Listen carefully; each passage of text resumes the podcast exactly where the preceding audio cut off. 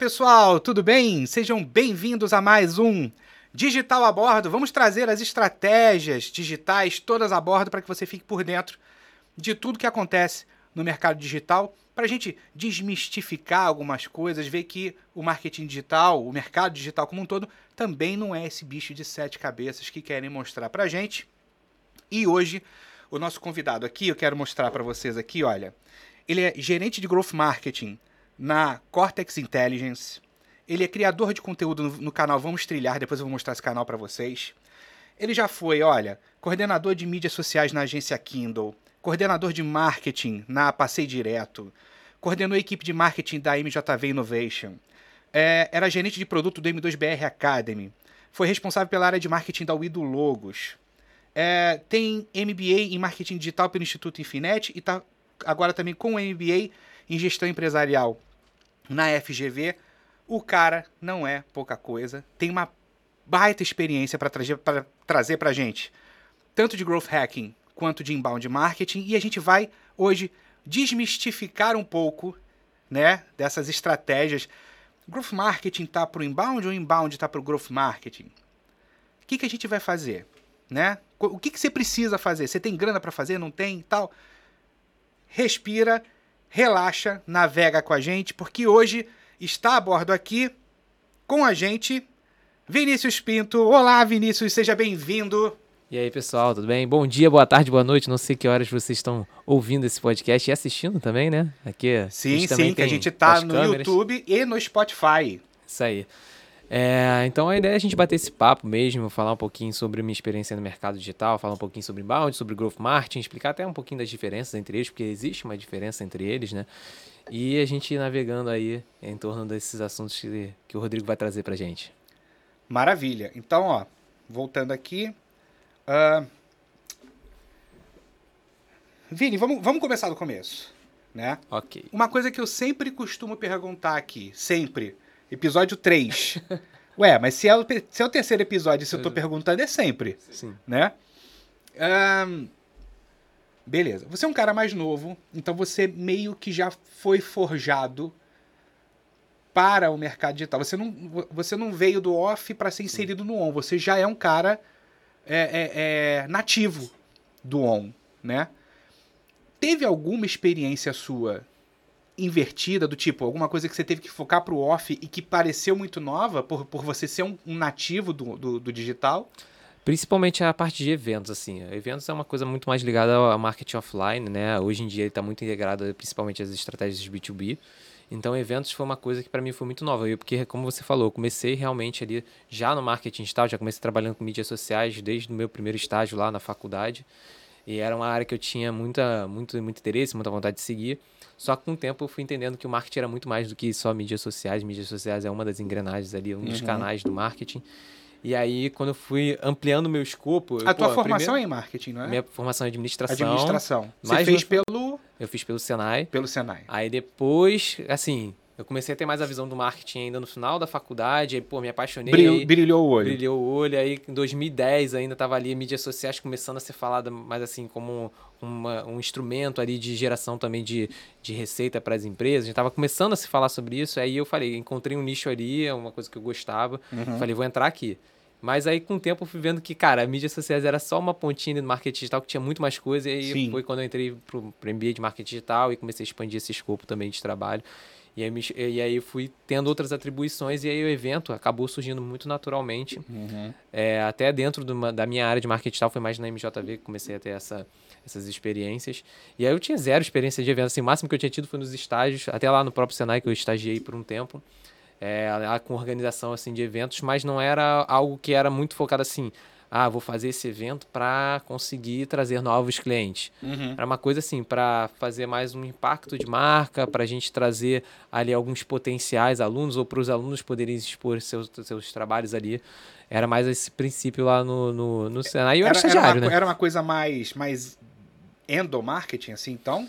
Não, tinha, tinha uma questão de de, de endomarketing, sim, mas eu acho que o foco era ali mais expor o resultado final dos trabalhos dos alunos, entendeu? Porque era um estágio mais na área de pós-graduação do Senai. Uhum. Então, é, é, era como se fosse um evento de fechamento. Ah, entendi. Entendeu? E eu tinha que. Era um, e era um evento grande. A gente uhum. chegou a fazer um evento até ali na. Ali na.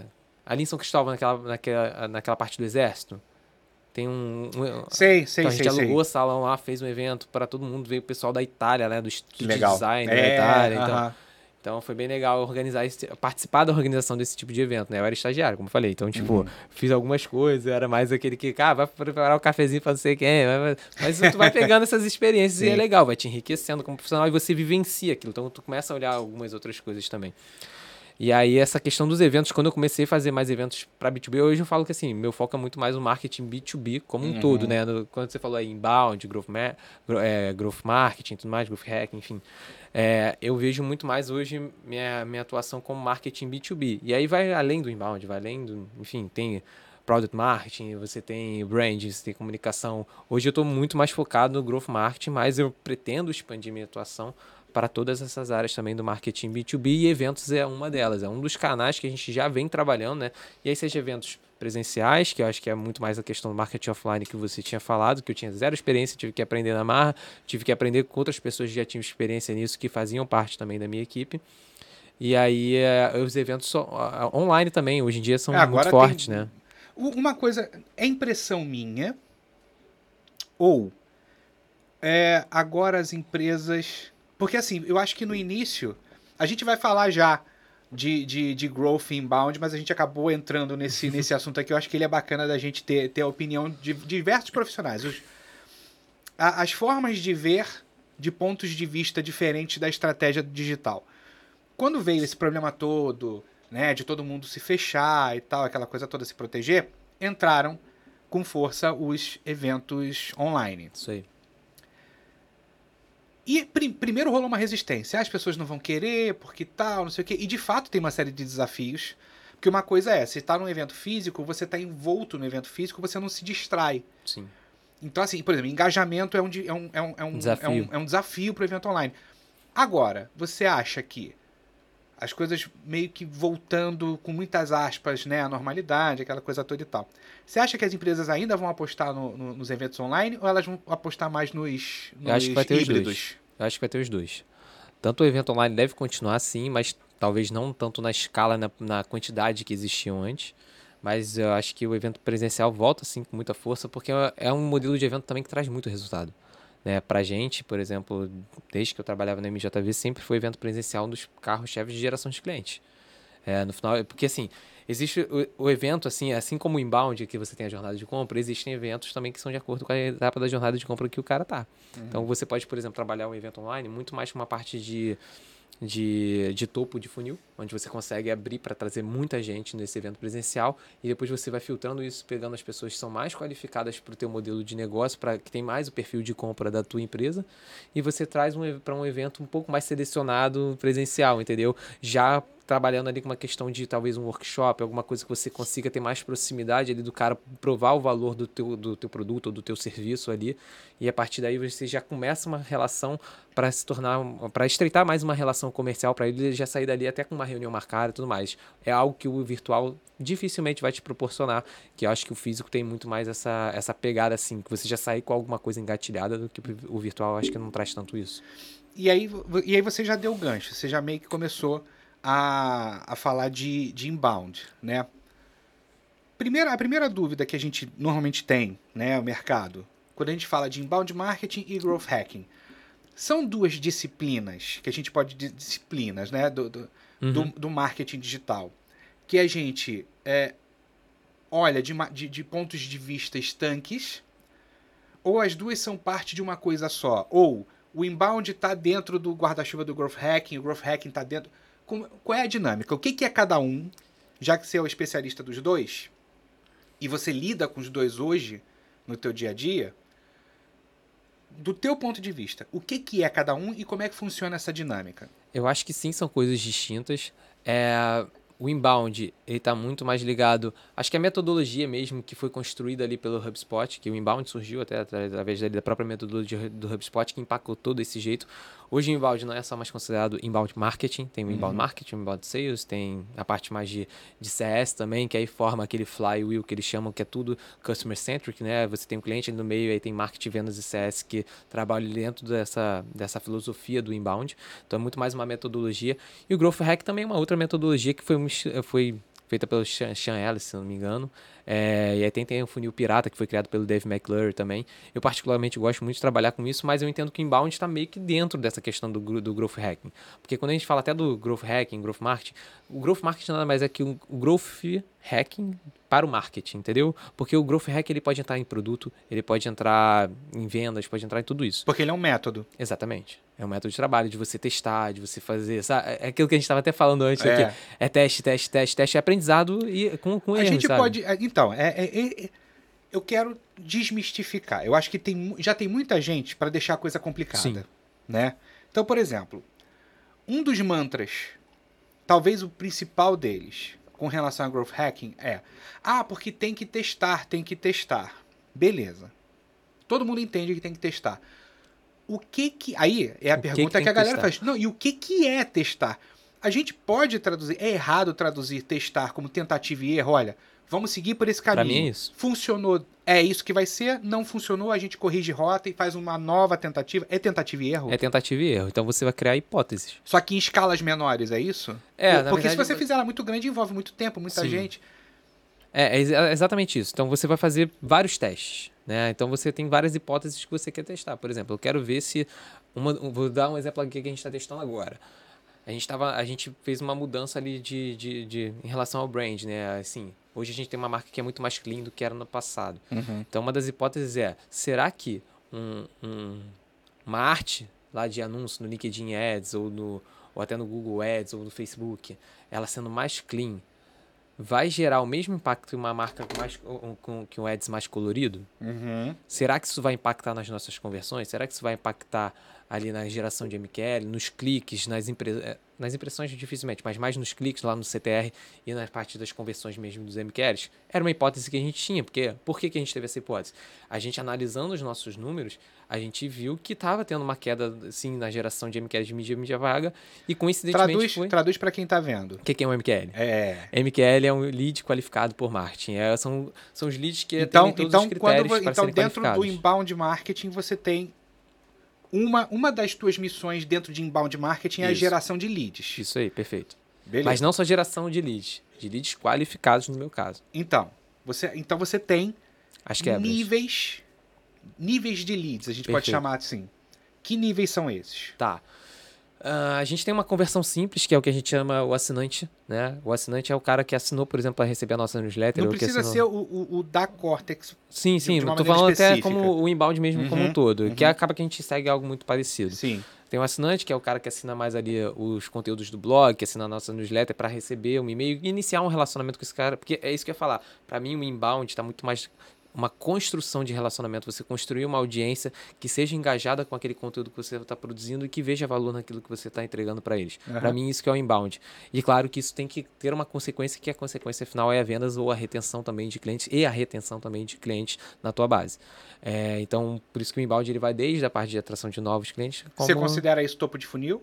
Topo de funil é mais. A... Não, assim, o topo de funil depende muito da jornada também do cliente. Uhum. Então, por exemplo, quando você está falando. Acho que antes de eu falar dessa parte, é. só para não perder, deixa eu voltar ali para os níveis diferentes de, de, conversões. Tem o assinante, como eu estava falando, que tem a parte mais de é, de, de, conversão do blog, tem a parte mais também ali de conversão de newsletter. Então, isso é o que a gente considera um assinante simples, que dificilmente dali você consegue extrair que esse cara é um MQL. O MQL precisa, na verdade, ter uma SLA dentro da própria empresa entre marketing e vendas, onde você vai considerar, cara, o que, que eu preciso saber desse cara para considerar que ele tem um perfil de compra da minha empresa, que ele atende todos aqueles critérios que eu sei que eu posso vender para esse cara, que vai ser fácil eu fazer uma prospecção para esse cara. Então, com esses critérios definidos que a gente construiu junto com o time de vendas, por exemplo, é, a gente coloca esses critérios dentro de formulários para conseguir puxar essas informações da, com o cara preenchendo esses formulários que a gente tem. Como ele vai preencher esses formulários? Com as iscas digitais. Ah. Que aí que são os materiais educativos, os materiais ricos, enfim, como quiser chamar. Então, tem esses outros níveis de conversão. Tem a conversão do material, Tem a conversão do cara que está começando a seguir nas redes sociais, enfim, diversos níveis de conversões que tem aí. E aí, o que, que faz esse, esse cara ser considerado um MQL? Depende do, do, da SLA da própria empresa. Às vezes, tem empresas que só, quer considerar, só querem considerar o cara como MQL se o cara levantou a mão. Né? Aí entra numa outra seara que é o tipo de conversão que o cara está fazendo. Por exemplo, a Safety Maze tem free trial. Tem. Então tem free trial. Isso é um tipo de conversão. Né? Free trial é um cara que está muito mais preparado para comprar da, da Safety do que um cara que, por exemplo, baixou um e-book. Sim. Então, de acordo também com o nível de, de conversão que o cara fez, e aí entra na questão da jornada de compra, Uhum. o cara que preencheu um free trial já está praticamente ali do meio para o fundo de funil. O cara que baixou um e-book, dependendo também do que aquele e-book está falando, né? Não necessariamente e-book é sempre um material de topo de funil. O e-book pode ser um material de meio e fundo de funil, dependendo do assunto que ele está falando. Depende Dependendo da profundidade de quão ligado ele tá com. com... da jornada mesmo de compra Uhum. do cara. Se é um e-book que está falando lá de o que é e-mail marketing, é aprendizado de descoberta, É topo de funil. é topão de funil. Topo de funil total. Mas se o, cara, se o outro e-book, por exemplo, já está ali no meio falando de como você pode solucionar um problema. Qualificação de, de dados preenchidos em formulários Perfeito. em aplicativos de dispositivos móveis. Aí já pode É estar. fundão. uma- exatamente, já pode estar muito mais ali na parte de consideração da solução. Ele já está buscando por alguma solução que, ele tá que resolva esse Uhum. que resolva problema. dele, o problema dele. Exatamente. É, é, é aí que a gente entra nessas etapas do- da jornada de compra ali, olhando muito mais. Lembrando, a jornada de compra pode ser muito mais extensa, pode ir até depois do cara ser cliente. A gente está falando até o cara se tornar cliente, existe a jornada de compra que geralmente a gente trabalha com aprendizado e descoberta, reconhecimento do problema, consideração da solução e decisão de compra. Então, quais são os quatro passos? Aprendizado e descoberta, Hum. reconhecimento do problema, consideração da solução e decisão de compra. Isso até a própria o HubSpot trabalha com algo similar com isso. O deles é um pouquinho mais enxuto, são três etapas da jornada, se não me engano agora é awareness, consideration e decision. O RD trabalha mais com essa parte de aprendizado e descoberta, reconhecimento de pro- problema, consideração solução e decisão de compra. Eu gosto mais desse princípio porque divide ainda a fase do topo de funil em dois. Realmente, o cara às vezes está procurando por algum tema que ainda não necessariamente está relacionado à dor dele, mas que pode trazer esse cara, atrair esse cara para perto da tua empresa. Inbound é atração. Uhum. Então você trabalha muito essa questão aí da aprendizado e descoberta para atrair esse cara. E você precisa fazer ele reconhecer que ele tem um problema. Que aquela Era isso que eu falar, que, a- que a galera costuma chamar de evangelização. Quando você fala assim, você ainda não tem. Você tem um problema você ainda que não você tem não identifica, porque você não, não, não, não sabe da existência desse problema, Perfeito. no sentido em que você não sabe que aquele ponto impacta negativamente, por exemplo, no teu negócio. Perfeito. Então, assim, você precisa fazer com que aquele conteúdo que ele fez, que ele aprendeu, que ele tá ali naquela primeira fase de aprendizado de descoberta, por isso que é muito importante. Quando você produzir o conteúdo, você já pensar na persona que você está atingindo com esse conteúdo, né? Como aquela persona se correlaciona com o seu produto e o que, que você quer que, que. Por exemplo, cada conteúdo tem que ter um objetivo. Se aquele conteúdo está ainda na fase de aprendizado descoberta, é um post de blog lá que tá na fase de aprendizado descoberta, você quer fazer esse cara depois reconhecer que ele tem um problema. Como você vai fazer isso? Você pode trazer um material rico, um CTA para um material rico que vá falar daquele problema potencial que ele tem. Você pode colocar até um formulário já embedado dentro daquele blog post também, que é algo que a gente começou a fazer que está muito resultado. Formulário embedado para baixar material direto dentro do post. É, E dentro do post você também já pode começar a inserir potenciais problemas que ele pode enfrentar para ele se reconhecer em algum deles. E isso ser um estímulo para ele, ele começar a avançar nessa jornada dele, né? Porque a jornada é dele, não é a jornada da empresa. A jornada é do potencial cliente que você quer atingir. Como você vai ajudar ele a entender mais sobre o assunto, a reconhecer que ele tem um problema, para ele buscar uma solução e ele lembrar da sua solução porque você participou de todo esse processo de aprendizagem dele, para no final de tudo ele tomar decisão. E aí quando a gente fala de decisão, é muito mais mesmo já falando com até com o vendedor, né, com alguém de criar materiais mais, mais focados nisso, né? Calcula- calculadoras de ROI, Aham. é, one pager, sabe? São materiais mais ali de fundo de funil que vão ajudar Sim. o cara a tomar a decisão que, é, no caso, a tua empresa, Safety Maze, por exemplo, a Cortex, são a melhor a- a solução para as empresas deles, para eles conseguirem acabar com aquele problema que eles estão enfrentando. Entendi. Entendi. Cara, aí você chega, dá uma descrição giga de um processo. a gente falou de MQL, a gente falou de topo de funil, meio, fundo de funil, falou de content marketing, porque é o content marketing que vai alimentar esse É processo todo. A gente falou de time, a gente falou de tomada de decisão, a gente falou de criação de jornada, Sim. a gente falou de identificação e criação de persona. A gente só falou de uns 20 temas, eu acho, de Em um inbound, só. né? A gente falou de sucesso do cliente. A gente falou de Vendas? centrado de, de, de processos centrados no cliente. Cara, beleza. Como é que funciona essa. Como é que. E a gente ainda não entrou no growth. A gente ainda não entrou no growth. Tá só dentro do inbound. Fala do growth. Tá. Hoje, o que eu enxergo como growth marketing, tá? Vou te falar qual é a minha percepção até das literaturas que eu tenho visto muito lá de fora. O growth marketing, qual é a grande diferença dele para o inbound, para o marketing como um todo, assim? Que geralmente quando a gente fala de marketing, o marketing está muito mais conectado ali na fase de awareness e de aquisição de clientes, certo? Quando a gente fala do growth marketing, ele quer descer mais nesse funil, que é o funil pirata, né? O funil pirata é o R, né? Uhum. É, o R, R. Que aí geralmente o pessoal trabalha mais, que é o awareness, ativa, ativação, aquisição, aí você vem retenção, revenue e referral. Né? São essas seis etapas. Aí alguns dizem que só são cinco e ignoram o awareness lá no início, mas eu gosto de trabalhar com awareness. E a awareness está muito mais ligada a brand, né? Comunicação e tudo mais. E você fazer exposição mesmo da sua marca, fazer as pessoas uhum. falarem da sua marca. Ativação, eu acho que é até... O inbound entra né, um pouco também nessa parte do awareness, né? Quando você está produzindo conteúdo ali para é, para o seu blog, enfim, tudo mais, você também não deixa de estar fazendo uma exposição da sua marca, você não deixa de estar construindo uma, uma autoridade, você não deixa, enfim, você está construindo ali essa autoridade, tendo também perante o mercado, as pessoas vão conhecer a sua marca, então você também está fazendo awareness, mas ao mesmo tempo você está fazendo ativação. Então eu acho que o inbound está muito mais conectado nesses dois primeiros. Aí, em algumas empresas, dependendo do modelo de negócio, você consegue até descer o inbound já direto para venda. Né? Uhum. Então, isso é muito variável também com o tipo de negócio, essa questão do funil pirata, por exemplo. Uh, hoje na Cortex, o inbound ele vai efetivamente até a aquisição. Esse, esse, você considera que um, esse processo ser mais longo, mais profundo ou mais, mais curto e tal? Não necessariamente, mas você acredita que um dos fatores que vai tornar isso maior, mais longo ou menor tem a ver, por exemplo, com, com o ticket? Eu acho que tem a ver com a porque, complexidade do produto e o ticket. Porque óbvio. se você tem um ticket maior, você vai, ter, você vai ter uma curva maior também de tomada é de decisão, porque você normalmente vai ter um, um contrato de longo termo envolvido, e Perfeito. você vai ter um comprometimento maior anual de, de caixa do teu negócio. E às vezes não, às vezes você está se comprometendo com um produto que vai custar um pouquinho, quase nada, mas que você usa no teu dia a dia. Às vezes você está naquele formato freemium, em que você tem alguma coisa, tal, não sei o que, de repente estourou na tela e falou, ó, daqui para frente só pagando, porque não pode ter mais usuário, não sei o que. E aí acaba encurtando. Você acha que o ticket é um dos fatores Com que certeza. pode, que vai influenciar nesse processo elástico aí de tornar o processo maior, mais longo?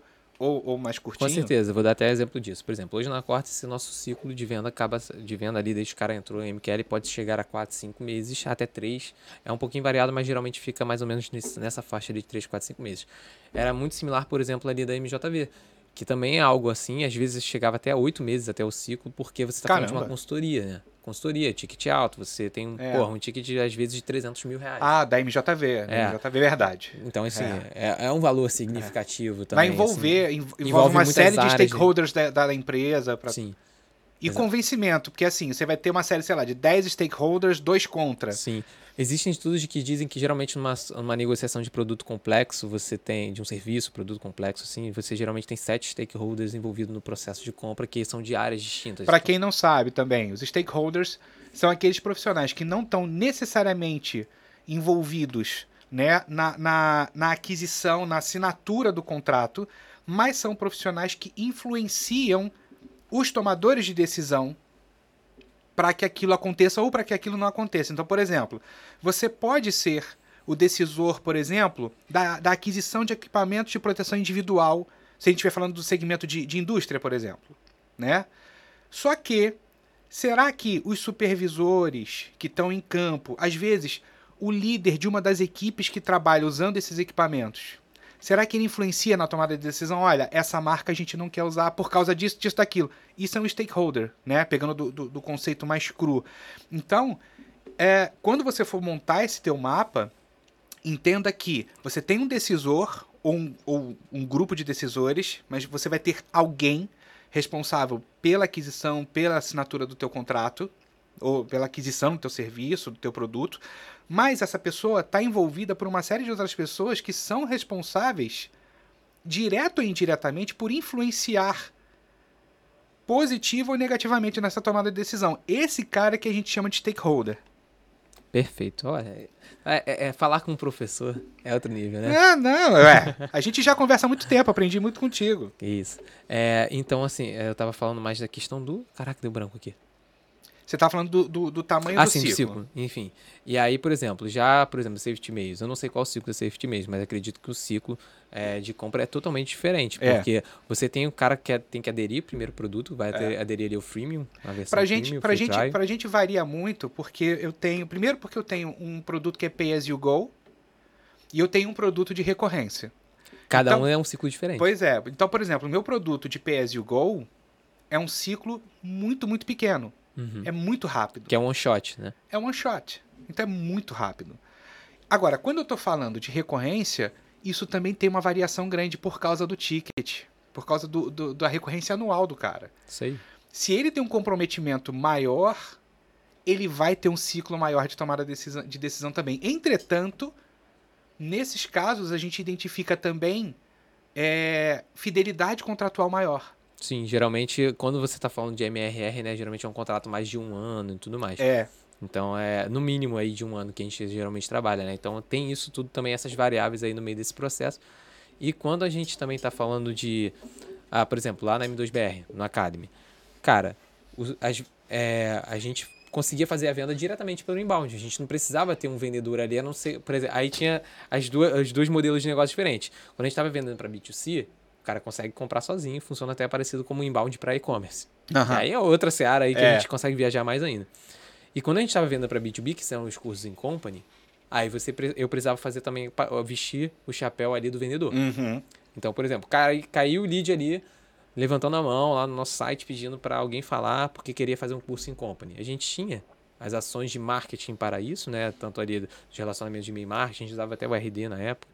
É, fazia as ações de e-mail marketing, fazia os anúncios, fazia tudo isso para atrair as pessoas para o nosso site, para atrair as pessoas para o nosso blog, para elas baixarem nosso material.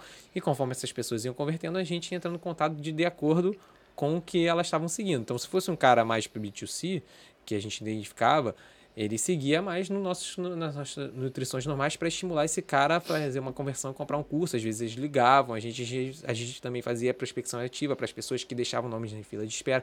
Então você cria uma série de, de mecânicas para que o seu site também esteja pronto para receber conversões em todas as etapas do funil. Uhum. Já no B2B, a gente dependia muito mais da levantada de mão. A gente tinha também algumas ações que a gente fazia isso, mas quando já que chega a levantada de mão, aí você faz a parte da prospecção mesmo ativa. Então, é, é- é- acho que também essa questão, sabe? Você tem. é, o que a gente tem que ter em mente é que nem sempre também você vai precisar ter um MQL como, Uhum. como, como uma das etapas do teu processo de inbound. Nem sempre você precisa ter isso. Porque a- o MQL acaba também surgindo, claro, você tem que saber qual é o teu perfil de, de cliente ideal. Qual é o Uhum. teu, teu perfil que tem o, o cara que tenha o melhor perfil de compra da tua empresa. Sim. Mas se você tem um, um, um SDR ali, um- uma pessoa que, que faz esse atendimento, essa pré-venda, ou que, faz, que seja o vendedor direto, e o cara tá ali sem, sem ter muito, muito material para ir trabalhar, é, o inbound diz que um vendedor consegue trabalhar com 150 leads em um mês trabalhado. Cara, se você está gerando menos de 150, mil, eh, 150 leads, para que que você vai colocar mais uma etapa ali de qualificação? Bota o cara para atender todo mundo, vai sair gente dali. Você vai entendeu? ganhar, ganha produtividade. Ganha produtividade, exatamente. E aí, se aquela parada começar a ficar muito grande, aí sim você bota um filtro. Que é justamente isso que acontece. Conforme vai escalando a operação de inbound, você precisa colocar essas outras etapas, esses novos filtros, essas SLAs, Para você poder ir direcionando. para você ir direcionando e conseguir também priorizar melhor com quem você vai falar. O que, que é? O que, que é? SLA é um primeiro filtro e tem o lead scoring. É, São coisas distintas, apesar de parecer. né? O SLA é Service Level Agreement. Aham. E o lead scoring nada mais é que você dá uma pontuação para aquele lead. Eu gosto de usar muito a- a- o lead scoring baseado em duas pontuações diferentes. Em perfil de compra, né, que aí você pode pegar, por exemplo, os campos que você tem trabalhado lá nos seus formulários. E você seleciona dois campos ali, por exemplo, que seja, ah, vamos lá, o campo de é, nível hierárquico que o cara Uhum. tem e o campo de número de funcionários. Geralmente B2B são duas informações muito importantes. Você dá uma, um peso para cada um desses campos e dá uma nota para cada um, da, cada um dos, dos itens que tem dentro desse campo, das respostas que tem dentro desse campo. Isso vai gerar uma nota ponderada, que ela somada vai gerar um, um perfil, uma classificação daquele lead que vai definir qual é o perfil de compra dele. Se é A, B, C ou D, por exemplo. Se o cara for A, você sabe que pelo perfil que ele tem, a chance dele comprar da tua empresa é muito maior do que um cara que é um D. Então você vai investir mais tempo em tentar atacar as pessoas que são classificação A, entendeu? Pergunta valendo Opa! sete pontos. É possível, então, por exemplo, digamos, você tem um profissional que pode lidar com até 150 ah, Ele- é, leads, como tudo. leads. Vamos falar de leads como um Leads. todo. E você ultrapassou essa, essa, hum, esse limite de 150. Uhum. Só que aí você considera, eu preciso ter mais um profissional para lidar com esses novos, ou eu mudo o método e passo a qualificar melhor esses 250 que você tem agora, para ver se realmente você não está tendo é 90 MQLs. É, é- é essa que é a questão. O- o- chega, chega uma hora em que você precisa fazer essa conta, eu preciso de mais gente Sim. ou eu preciso de mais método? Eu acho que você precisa fazer essa conta assim no momento que você vai, vai ver. Cara, se Foi uma pergunta boa, pode falar. Sim, foi Foi uma ótimo. pergunta boa, vai. Essa eu tirei, essa aqui você não esperava, hein? Essa a gente não conversou É, antes. É, isso aí. Mas, cara, pensa o seguinte: se dentro desses 150 que você está gerando, tá gerando venda, talvez você possa até botar mais gente porque você consiga gerar mais. Mas se isso estiver começando a prejudicar a tua performance também de vendas, a tua taxa de conversão ficando menor, talvez você tenha que então olhar você para tem que melhorar o eficiência. método. A eficiência. Uhum. Entendeu? Porque uma coisa, assim, quando a gente. tá- é, o inbound ele pode ser. é, é, geralmente é muito trabalhado com volume, correto? Então, assim, chega uma hora que não só. O volume só não é o principal. Não é o. O que, chega uma hora que o volume tem um teto também. Tipo assim, Aham. não adianta só você gerar um monte de volume que vai dar o resultado. Chega uma hora que você precisa melhorar a eficiência. Você tem que melhorar a eficiência E aí de você conversão. precisa ficar de olho nessas taxas de conversão. E aí, quais são as taxas de conversão? Cara, varia também de acordo com cada negócio, varia de acordo com o teu histórico, varia de acordo com o modelo que você vai trabalhar, né? Então, cara, um- Sim. uma taxa de conversão de B2B às ve- é muito diferente, às vezes, de um, de uma, de, um- de um B2C. Né? O cara, quando chega lá, consegue comprar o curso, a taxa de conversão, como é- é- são mais clientes que rodam mais rápido, a taxa de conversão é muito mais alta que o cara que às vezes eu vejo um cliente por mês, entendeu? Não, e o, o- exemplo clássico, assim, de, de. E aí, num caso pessoal meu, o exemplo clássico de, de eficiência de conversão e jornada, funil, toda, é, toda essa sopa que a gente acabou de falar aconteceu durante o e-mail marketing summit, nosso evento de e-mail marketing. Porque olha só, Encheu- cara, uma tudo. coisa, uma coisa é a minha taxa de conversão do meu curso de e-mail marketing. Uhum. Para quem não sabe, procura aí cursoemailmarketing.com.br. 12 horas de e-mail marketing, 70 aulas com certificado. É a melhor formação de e-mail marketing que você vai ter hoje no Brasil. Eu já fiz, eu recomendo. Óbvio. É... E uma coisa muito interessante que aconteceu foi... Eu fiz, eu fiz justamente um teste durante o evento. Eu queria saber qual seria a minha taxa de conversão baseada nos meus visitantes durante aquele evento. Por quê? Porque durante o evento eu tinha gente muito qualificada para ser para ser meu consumidor, para ser meu aluno. Do curso, Por quê? Porque era justa, era um, é um evento de nicho. sim. O e-mail marketing summit não é, por exemplo, o RD Summit que tem no- De no- tudo. De tudo. Marketing, Não é o vendas, CMO Summit que os caras botam, sei lá, quantos 150 mil etc. É, gente num, num, num evento online. Não é um RD Summit que tava botando 100 mil, cento e tantos mil online. A gente botou 12 mil online num evento nichado, num evento de e-mail. Cara, foi.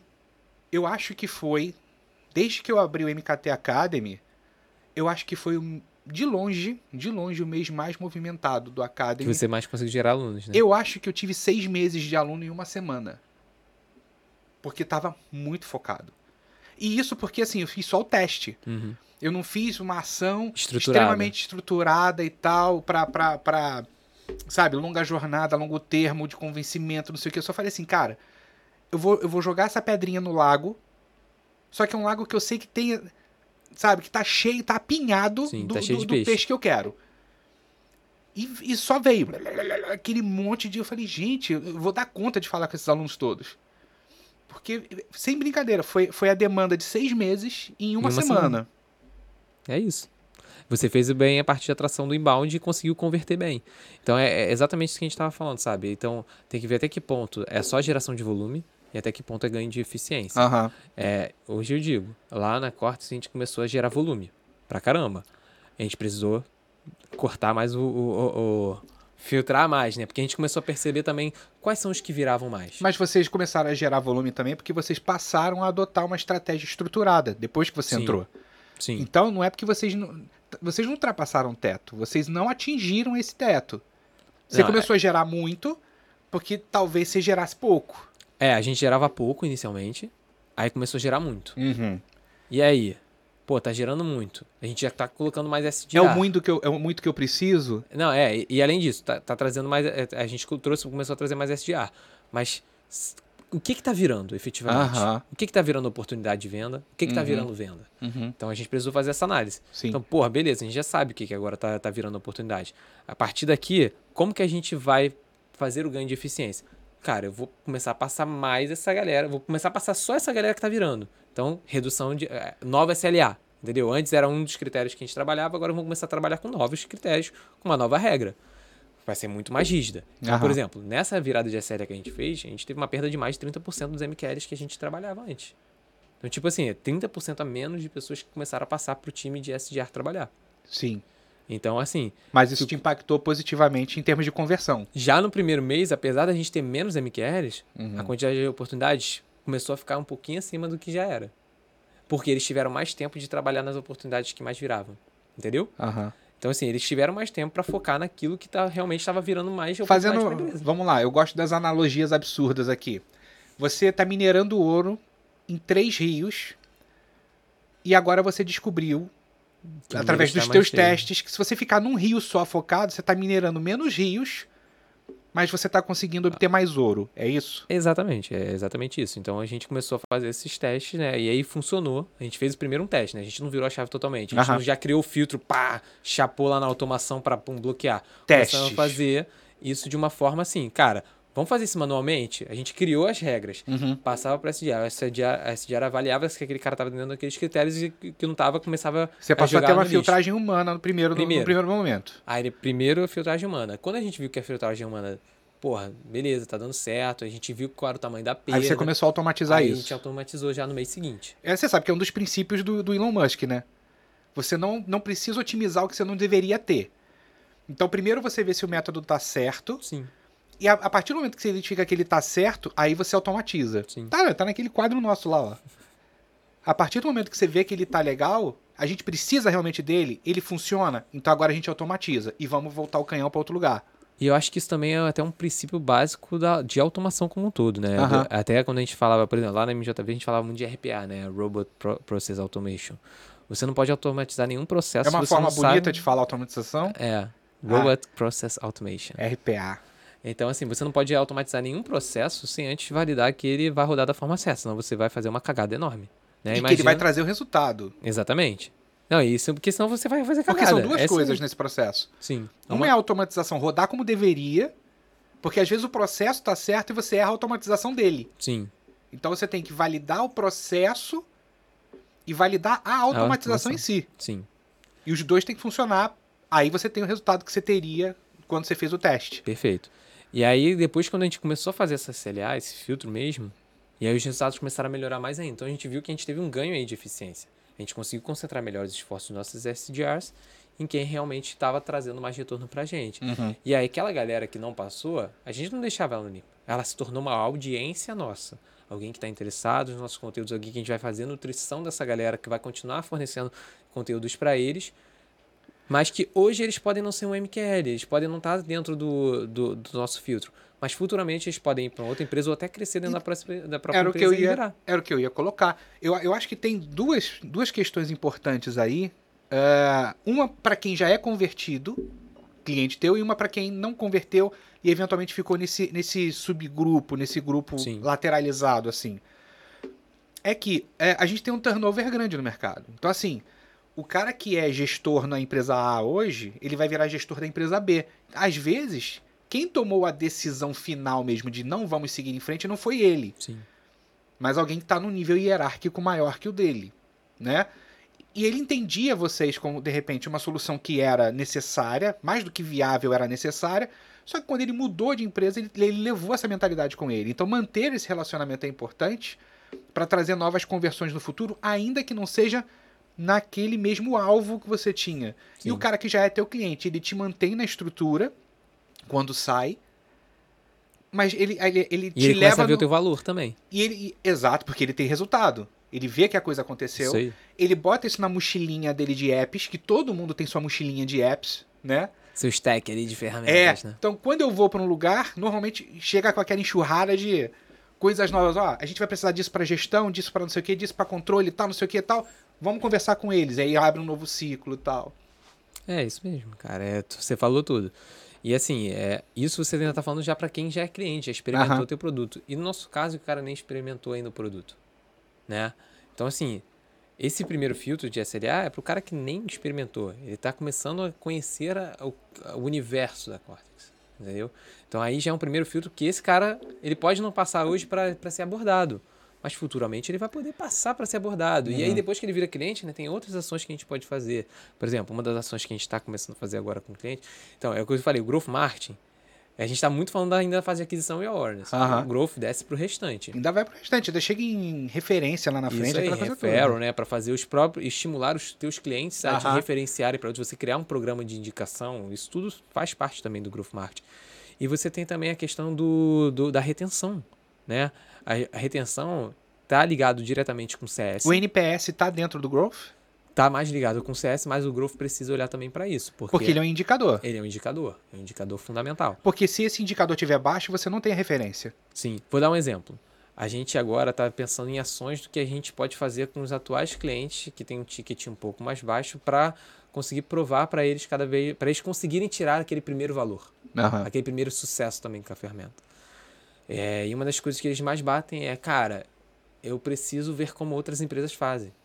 Então, por, então uma das coisas que a gente teve ideia é, cara, vamos fazer um workshop dos nossos próprios clientes com os outros clientes. Os clientes que já estão faz- tendo sucesso com outros. Então, com isso, a gente está movimentando também a comunidade de próprios clientes. Então, são ações de marketing para retenção, Uhum.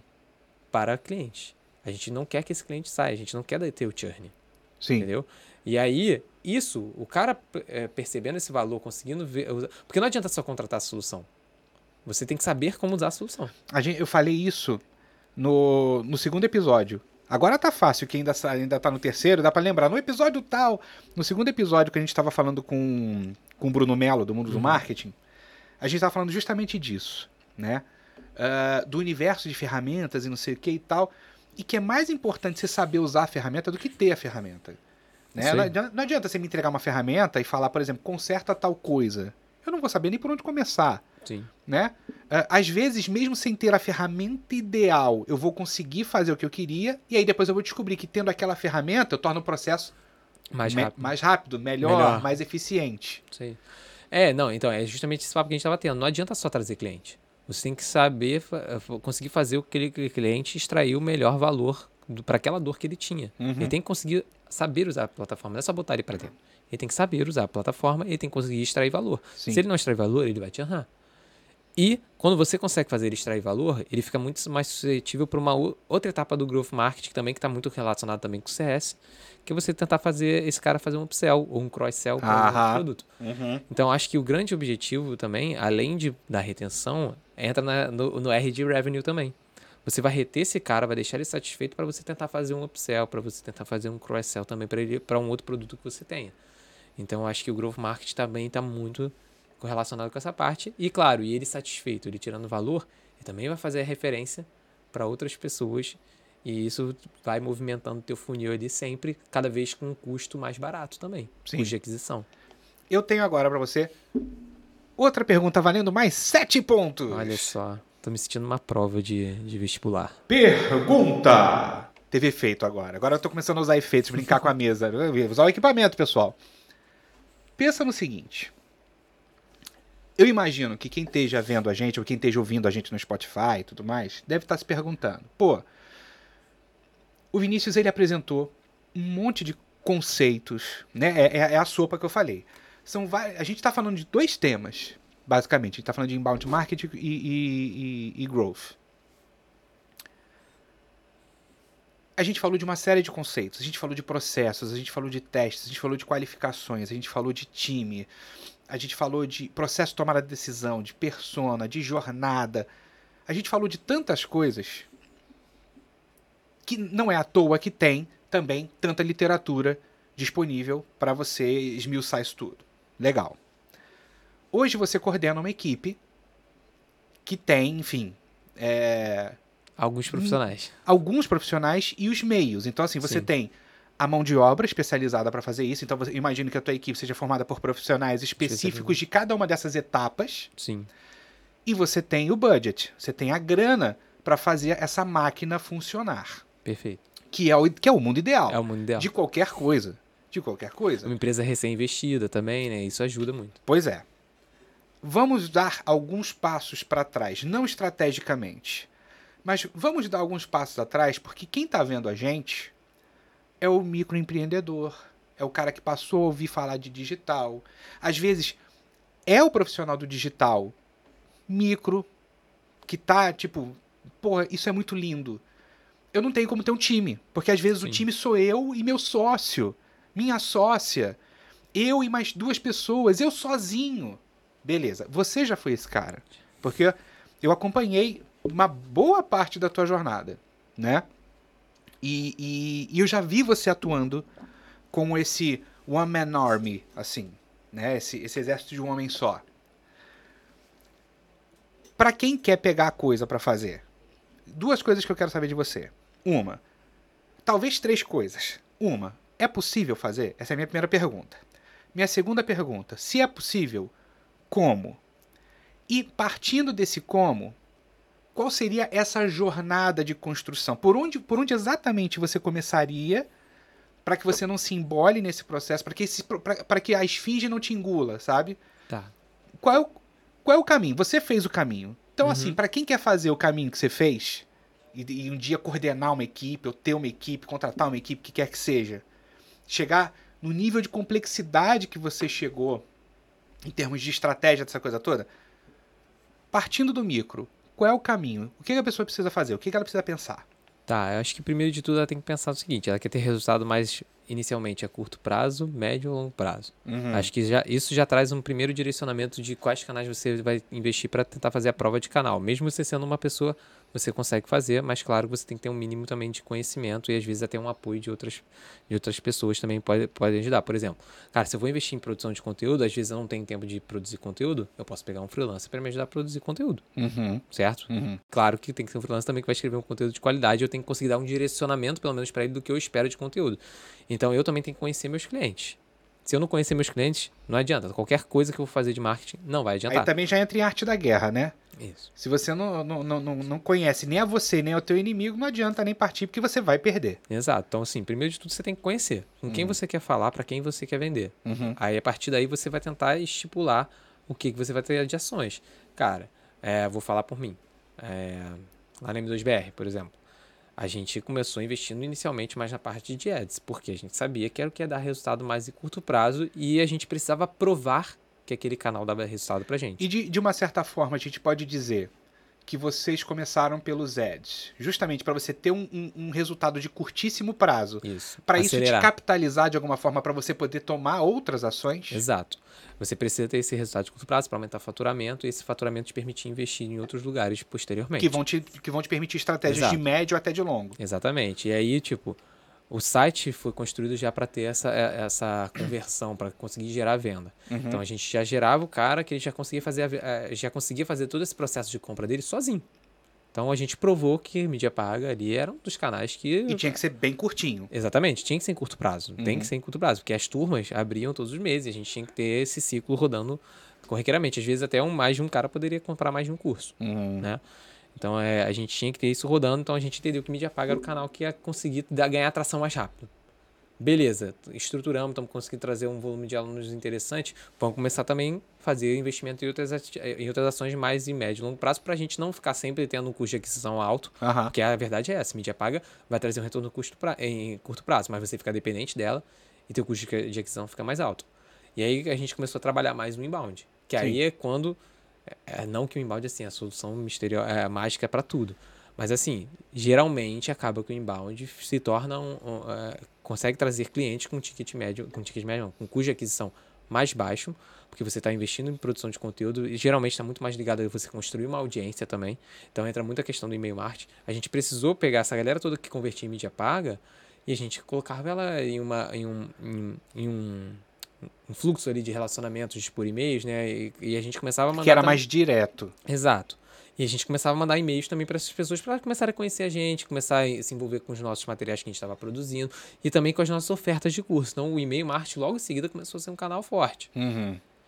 E aí, por fim, a gente começou a investir no blog para começar a fazer a parte mais orgânica. A parte orgânica a gente até fazia, só que era mais efetivamente no site para ele ter uma performance boa, para ele ter todo o conteúdo de mais de fundo de funil, é o SEO de fundo de funil também. Aham. Para a gente conseguir fazer as pessoas buscarem aquelas palavras que a gente queria, que, a gente queria aparecer, é curso de marketing digital. Cara, eu quero aparecer para essa palavra-chave. Então, para essas coisas, quando o site já foi construído, já estava pensado nisso. sim. Então, é, a mídia paga aliado com isso já é um grande potencial. Então, assim, e aí no final de tudo a gente trouxe o e-mail ali como mais uma das alavancas para justamente, cara, ter um canal, uma, uma- um lugar onde consiga falar diretamente com, com, com, a- com esse lead, né? No caso, eu poderia falar direto com ele, poderia já tentar fazer uma venda ali direto para ele também por e-mail. Então foi essa mais ou menos essas construções. Mas, como eu falei, é mais. A etapa inicial ali eu vejo mais como uma etapa de prova de canal.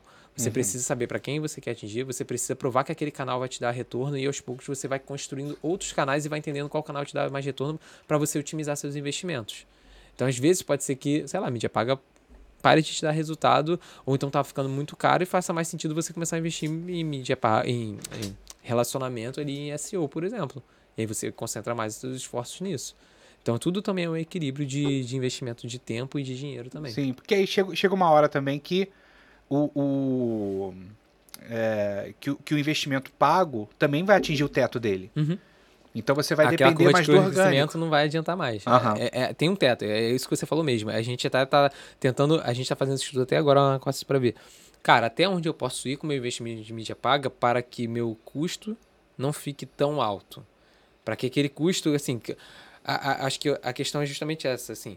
Eu tô investindo mais. Se eu tô investindo mais, o meu custo de MQL tá caindo, isso é positivo. Sim. Mas se esse meu custo de MQL começou a subir conforme eu tô investindo, significa que eu tô botando mais dinheiro e só gastando mais, entendeu? Que é- tem um break-even ali, sabe? Sim. A partir daqui eu sei que eu não posso mais investir porque o meu MQL vai ficar mais caro. Se eu começar a botar mais, vai ficar pior para mim. A partir daqui, esse aqui é o cenário ideal. É esse, é esse ponto que é difícil de achar mesmo, sabe? Não é fácil. É o que a gente tá tentando agora lá. Por exemplo, na Costa a gente está tentando chegar nesse, nesse ponto. Que você até falou, ah, hoje eu tenho uma equipe grande para trabalhar, mas não, quando eu entrei não era assim, não era uma equipe grande. A gente precisou provar valor para a equipe ir crescendo e esses investimentos irem acontecendo aos poucos. Quando eu entrei, já tudo bem, já era uma equipe maior do que muita, muita gente tem, mas eram três pessoas e eu. Aham. Uhum. Eu botando a mão na massa, fazendo as coisas junto com o time, estruturando tudo. Hoje somos nove. Então, assim, foi. E o investimento de mídia paga também foi crescendo Sim, nessa mesma sim. proporção. Então, foi tudo crescendo junto conforme o valor foi sendo provado, conforme as vendas foram aparecendo, conforme os resultados que a empresa estavam esperando a gente foram aparecendo. Então, também é uma questão de confiança. Quanto mais você bota o dinheiro e o dinheiro retorna, não faz sentido você não investir mais. Se o dinheiro está retornando duas, três vezes, quatro, cinco vezes, faz sentido você continuar investindo. Até o momento que aquele investimento não voltar. Aí você está. É, É hora de segurar. Isso aí, pisar no freio.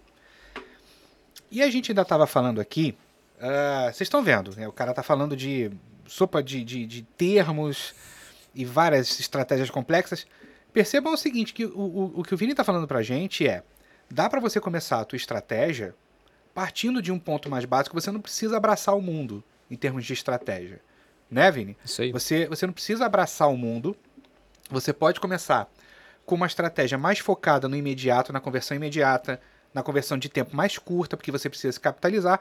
E à medida que você vai ganhando fôlego, você pode, igual passar a marcha do carro, você começa na marcha menor, que vai fazer o carro sair mais rápido por uma distância mais curta. E à medida. Uma hora você vai chegar na tua velocidade de cruzeiro, você vai estar na marcha máxima, gastando o mínimo possível de combustível. E é, e é assim que vai funcionar para o teu negócio também. Então, se você quer adotar estratégia de inbound, de growth e tal, não se deixa levar por esse canto da sereia de, de que tem um, milhão de ferramentas, porque você não vai ter um milhão de braços. Começa por aquilo que vai te trazer resultado imediato, de mais curto prazo possível, para você ter ganho de fôlego, fôlego financeiro, fôlego de pessoal, que também vai envolver o fôlego financeiro, não tem como fugir disso. E aí você vai, aos poucos, trazendo. É como se você estivesse montando um Lego. Começa com as peças mais básicas e ao- aos poucos você pode ir plugando outras ferramentas, não é Sim. isso? É, e, e também te dá uma segurança também de que aquilo que você pensou pelo menos você está conseguindo atingir. Aham. Então te dá uma certa tranquilidade. Pô, já, já sabe, já tô tendo meus primeiros sucessos. Já tô, já tô encontrando um caminho. Pelo menos esse E caminho são tá menos testes pra fazer, porque são Exatamente. menos ferramentas rodando ao mesmo Se tempo. você tentar abraçar tudo ao mesmo tempo, você pode acabar focando em tantas coisas que você não vai atingindo nada. Então, quanto você tem que dividir para E conquistar. você vai cometer erro e não vai saber aonde Sim. tá cometendo erro. É, é que nem o Age fala, né? Você tem que dividir para conquistar. Então, divide seus esforços, começa aqui, conquistou aqui, parte para o outro. E aí você Mantém aquele pouquinhos- rodando, passa para um próximo. Mantém aquele rodando, passa. Aí vai chegar uma hora que você se capitalizou, você Sim. não consegue mais manter a estrutura que você já montou para avançar. Chegou a hora de ter mais alguém. Aí Perfeito. você cresceu a equipe, E crescendo a equipe, você vai poder fazer vários outros novos testes. Você vai aí ganhando, você, você vai você vai tracionando isso, Isso você aí. ganha escala. Você vai ganhando escala. Porque quando ah, tá você sozinho, você sozinho só tem um limite de coisas que você pode testar, de hipóteses que você pode fazer, de canais que você pode tentar provar ali que realmente funcionam. Você tendo mais uma pessoa, você pode dividir esses esforços e ter mais canais sendo testados. Se você Uhum. tendo mais canais testados, isso vai te dando um retorno também. Se esses Te canais dá mais derem certo. velocidade. Dá mais velocidade. E aí, porra, beleza, deu, deu, tá dando resultado. Você pode botar uma outra pessoa e esses testes vão cada vez aumentando e aí você vai conseguir abranger um número maior de, de, de, de coisas a serem feitas. Aí você consegue realmente atacar várias frentes ao mesmo tempo. Agora, uma pessoa sozinha é muito difícil. E nem eu, quando eu estava sozinho, é, teoricamente sozinho. Você lá- não tava sozinho. É, eu não estava né? sozinho. Eu tinha outras pessoas dando apoio. Eu tinha um freelancer, como eu falei. Aham. Eu tinha uma agência dando apoio ali mais na questão de mídia paga. Então, assim, tinha outras pessoas que estavam dando apoio também, porque é necessário. Ninguém também faz tudo sozinho, né? Pois é. Ahn, e vocês estão achando que é, fica por aqui. O cara, enfim, fazendo esse monte de coisa, essa loucura toda. Aí você fala assim: bom, ele precisa tirar um tempo para descansar. O cara precisa de um tempo para desopilar. É, precisa pensar na vida, relaxar. Talvez um, sei lá, uma banheira, né? Um hotel fazenda. Não. O cara ainda inventa um canal chamado Vamos Trilhar. Bota lá na tela, Yuri, por favor. Tem lá um canal chamado Vamos Trilhar. Então, assim, até para quem quiser conhecer, já fica lá, ó. No YouTube é youtube.com/barra Vamos Trilhar TV. Ahn, no Instagram é o Instagram Vamos Trilhar. E o site vamostrilhar.com.br. O cara simplesmente você fala, vamos trilhar. Ah, pô, o cara vai ali, faz uma trilha e tal. Não.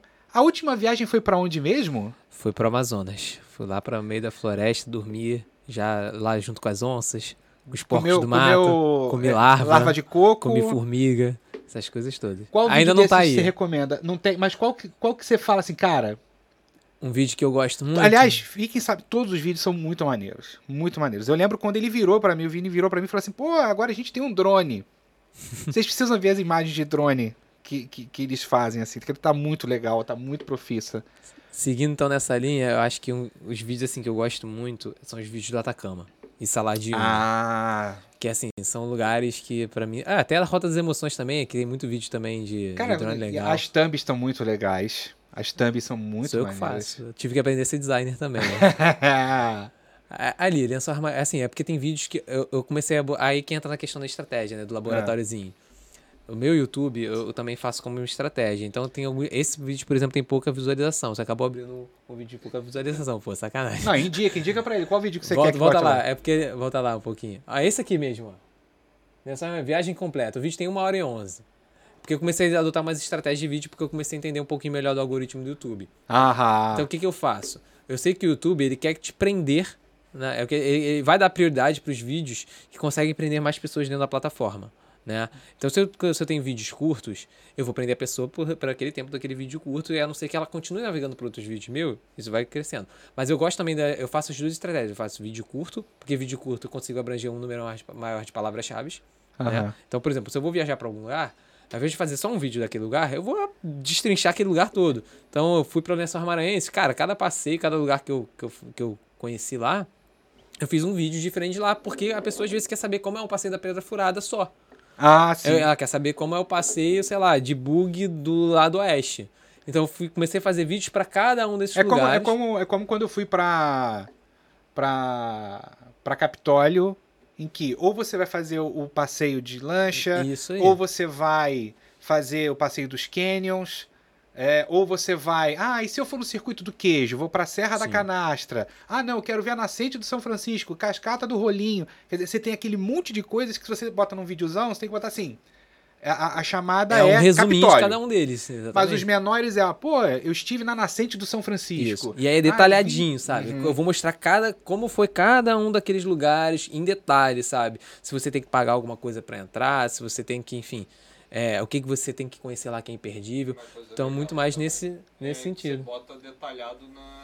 Na descrição, é o que o pessoal faz Isso agora, aí, porque ele a- já fica. A parte de capítulos do YouTube é fundamental para esses vídeos grandes, né? Porque quando você tem um vídeo muito grande, se a pessoa não conseguir ver em capítulos, cara, ela não, ela às vezes não pode vai ficar até o final. Às vezes ela quer navegar para um ponto mais específico daquele vídeo. Aham. Então eu coloco esse vídeo grande também dessa forma, justamente Ah para a pessoa poder navegar. E aí eu tô retendo mais a pessoa também dentro da- da- do YouTube, e isso esse vídeo ganha mais visibilidade. Por isso que ele tem um alcance maior. Esse é o hobby do cara. É o que ele faz pra descansar. Aí é com Ah drone, isso aí. Isso é o que o cara faz pra descansar. A edição também sou eu que faço. Ó. Tive que aprender de, de- Também tive que aprender Faltou, tudo. aí, falta equipe e o cara resolve. É, tem que fazer. Legal, hein? E o legal é que, apesar de ser um blog e tudo mais, é uma questão que é hobby hoje. Apesar de. a- traz um certo retorno financeiro, eu consigo tirar um retorno ali com o Google AdSense. Aham. É, isso traga um retorno, o meu blog se paga. Ele se paga, de verdade. Eu, eu consigo hoje, até com um dólar mais alto, né? É. Então isso está sendo bom para mim no sentido do blog. Porque eu consigo, é, cada mês, ganhar no mínimo 600 reais por mês com o blog. Pô, que legal. De Google AdSense só, que aí o Google AdSense é um somatório do- dos anúncios que tem dentro do blog, também com, o- com do YouTube. Uhum. Sem contar as parcerias que eu também consigo. Eu já consegui várias parcerias. Por exemplo, fui pro Atacama em parceria. É, não que eu fui. O Atacama, por exemplo, eu não fui 100% de graça, mas eu consegui um puta desconto e eu ganho comissão de venda. A Sim. cada pessoa que usa meu cupom lá com a empresa, eu ganho uma venda. Aham. Então, por exemplo, agora em dezembro eu ganhei 400 reais só de venda que, de cupom meu. Sim. Então é, é mais uma fonte de, de receita. Sim, Não- sim. Claro, não me permite ainda viver disso, mas é uma fonte de receita que eu tenho ali a mais para uma coisa que é um hobby meu, que eu gosto de fazer Você e que eu já fazer? faria fazer via... Eu já, eu Você já vou faria fazer de a viagem. qualquer jeito. Eu já faria para ter um registro meu. Agora, por que não botar esse registro para outras pessoas e ajudar outras pessoas também? Até desmistificar que às vezes ah, viajar é difícil, viajar é caro, ah, fazer uma trilha é algo muito de outro mundo. Cara, não é. Dá para você fazer. Às vezes é para você fazer sozinho, às vezes você precisa de um guia. Então, eu quero mostrar isso para as pessoas também para estimular, fazer as pessoas saírem dessa zona de conforto e viajarem. E sair dessa vida. Isso é o que ele faz pra descansar, pessoal. Tipo, quando tá no meio daquela correria, aquela coisa toda. Vou parar. Ó, Fazer é um isso, ó. Essa imagem é tua? É minha, tudo minha. Cara, olha, parece- Ali sou eu embaixo junto com a minha esposa. Parece imagem de, Aí. de banco de imagem, cara. É o que o drone fica em 4K, cara. Olha isso. Ah, para. Galera, visita. Visita. Vamos trilhar TV no YouTube. Porque, nossa, muito legal. Muito legal. Aproveitando que a gente está falando de estratégias digitais, né? Vejam, mesmo para fazer o, o blog dele do Vamos Trilhar, o YouTube e tal, tem as estratégias digitais dele, senão ele não estava se pagando, não estava recebendo os cashzinhos dele. E você, está cuidando da sua estratégia de e-mail marketing? Está cuidando mesmo? Você está cuidando, por exemplo, da entrada de leads pelo teu site? Está cuidando da qualidade deles na hora que você está fazendo a captação? Esses e-mails estão entrando válidos para você? Cara, tá na hora de você conhecer a Safety Mails. Então, eu vou apresentar rapidinho a Safety Mails para você e a gente volta já. 30 segundos.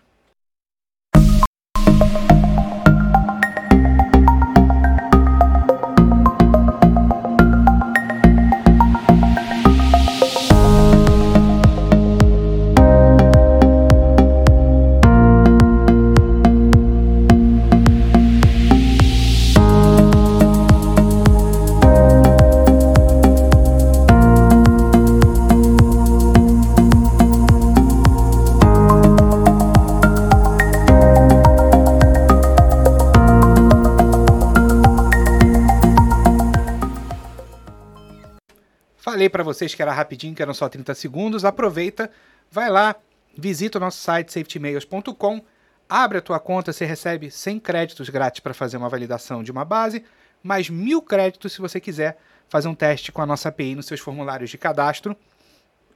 E, infelizmente, a gente está chegando ao final de mais um episódio do nosso Digital a Bordo. Vini, primeiro eu quero te agradecer pra caramba, cara. É sempre um prazer falar contigo, bater papo, tomar café. A gente sempre fala de umas coisas muito legais. Uh, obrigado por ter aceitado vir participar com a gente. Obrigado por compartilhar esse conteúdo com a gente. Eu sempre aprendo muito contigo. Então é sempre bom ter esses papos assim. Não por isso é, é, eu não te convidaria, muito pelo contrário, te convidei justamente porque eu falei assim: eu vou aprender um pouco mais. Então é, é consultoria grátis.